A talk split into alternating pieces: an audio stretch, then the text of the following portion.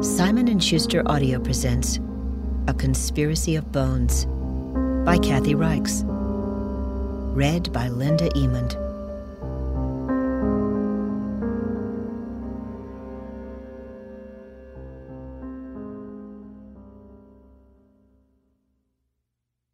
Chapter 1 Friday, June 22nd. Reactions to pressure vary. Some people are ductile, able to stretch. Others are brittle, powerless to bend. Physicists talk of stress strain curves. One thing is certain if the burden is too great or the loading too rapid, anyone can snap. I know I reached my breaking point the summer after my boss was murdered.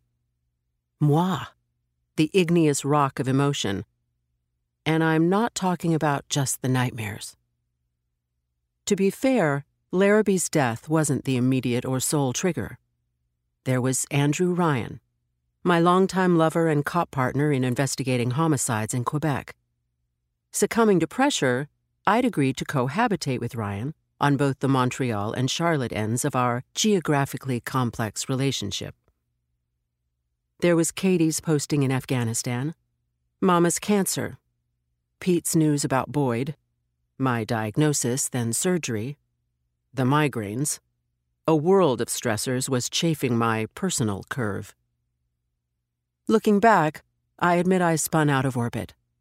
Perhaps going rogue was an attempt to steer unsteerable forces a bird flip to aging, to the renegade vessel threatening havoc in my brain. Perhaps it was a cry for Ryan's attention, a subconscious effort to drive him away. Or maybe it was just the goddamn Carolina heat.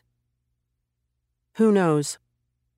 I was holding my own until the faceless man sent me over the edge. His remains and the subsequent investigation punched a black hole in my smug little world.